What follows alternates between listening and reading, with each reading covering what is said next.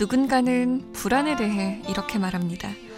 소화되지 않은 채 몸속에 남아있는 음식물처럼 싹 씻겨 내려갈 듯 하면서도 좀처럼 씻겨 내려가지 않는 게 마음속의 불안이라고 말이죠. 이 시간 불안 때문에 고통받고 있는 분들과 터놓고 이야기 나눠볼까 해요. 인생 어디까지 살아봤니? Walk with. 저는 이분과 더 많은 이야기를 나누고 싶은데 할애된 시간이 너무 짧아서 늘 불안합니다. MBC 김민식 PD 모셨어요. 안녕하세요. 안녕하세요. 이 청취자분들이 이런 얘기하셨어요. 김민식 PD는 끝날 시간이 다가오면 다가올수록 말이 빨라진다.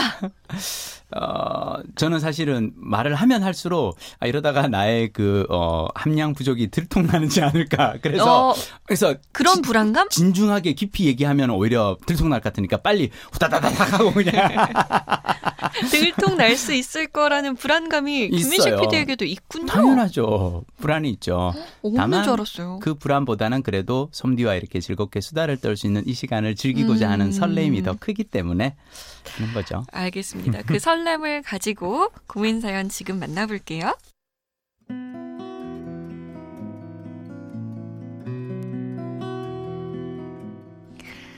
전라도에 살고 있는 29 여자입니다. 올 3월 저희 언니가 결혼을 해서 충청도로 가요. 그런데 저는 언니의 결혼과 분가가 마냥 좋지만은 않습니다. 왜냐? 전 아직 언니가 필요하거든요. 3년 전까지만 해도 저와 저희 언니는 희귀병에 걸린 어머니를 모시고 살았어요. 물론 아버지도 계셨지만 직업 군인이셨던 터라 항상 함께 있지 못했고 언니가 병시중을 도맡아 했죠. 그 시절 언니는 힘들다 불평 한마디 없이 어머니를 보살폈고요. 든든한 언니 덕에 저는 힘든 시간을 잘 견뎌낼 수 있었습니다.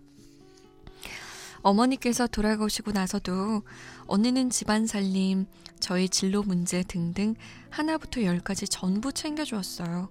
그래서 언니는 저에게 언니이기보다 엄마 같은 존재가 되었죠.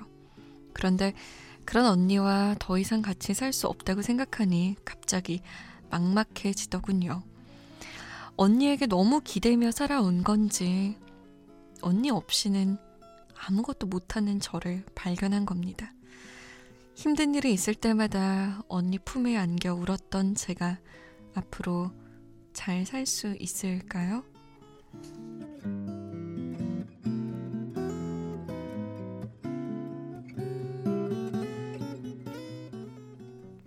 결혼하는 언니와 떨어져 살 생각에 마음이 불안한 청취자분의 사연이었습니다.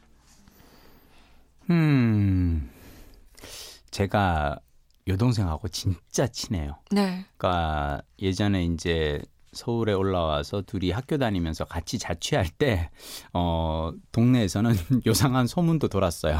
저것들이 어린 것들이 벌써부터 동거한다고. 음. 저희는 남매 사이인데 네. 둘이 너무 사이가 좋다 보니까 둘이 이렇게 대학교 다니면서 서로 손잡고 다니고 남매끼리. 어. 그리고 아침에 학교 갈 때 여동생이 문간에 나와서 볼에 뽀뽀해주고 우와. 잘 갔다 오라고. 그러니까 좀 심한 그 스킨십이긴 했는데 네. 그 동네에선 소문이 날만도 하죠. 근데 그렇게 사이 좋은 여동생이 캐나다로 이민 가서 살거든요. 네. 이는 이민 간지 벌써 꽤 10년 가까이 돼가고 어.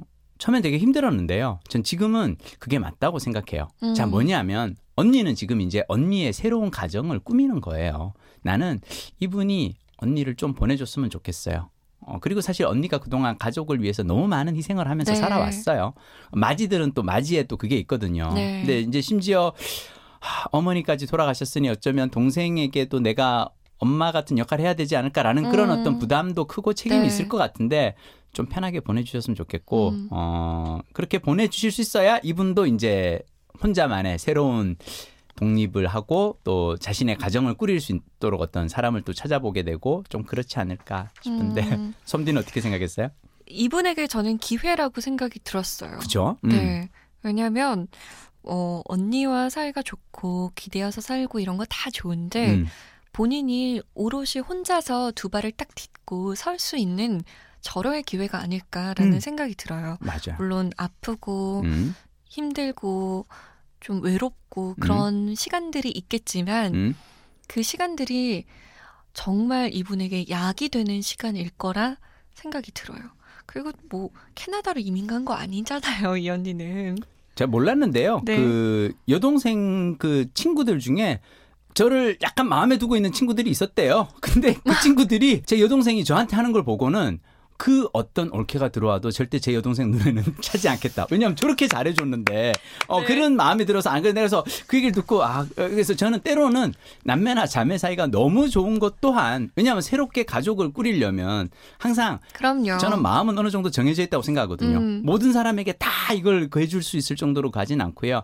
언니가 이제 결혼을 하고 남편을 얻고 아기를 얻고 하면은 어쩌면 언니의 가정에 또 집중할 수 있도록 약간 그럼요. 동생분이 어, 여지를 주, 주셨으면 좋겠어요. 맞아요. 근데 또 가정이 새롭게 생긴다고 하여 음. 나는 너와 언니 동생 안 할래 이런 어, 거 아니잖아요. 아니죠. 핏줄이 뭔데? 그럼요. 음. 그리고 요즘에는 영상 통화도 너무 잘 되어 있고요. 톡도 있고요. 전화도 있고요. 하니까 언니를 아예 보낸다. 음. 나와 언니는 헤어진다. 이렇게까지는 생각 안 했으면 좋겠어요. 오히려 언니도 그런 게 좀 아쉬울걸요? 음, 내 동생이 나와 어 언니로 아예 보낸다. 이렇게 생각하면 그렇죠. 네, 음. 좀 서운할 음, 수도 음, 있어요. 음, 아유, 내가 음. 어디 간대? 음, 음, 물론 음, 나의 가정이 생기지만 음, 넌 언제까지나 내 동생이야 라고 분명히 음, 생각을 할 테니까 음, 언니에게서 좀 의지하고 있는 부분, 언니의 짐을 덜어주면서 음.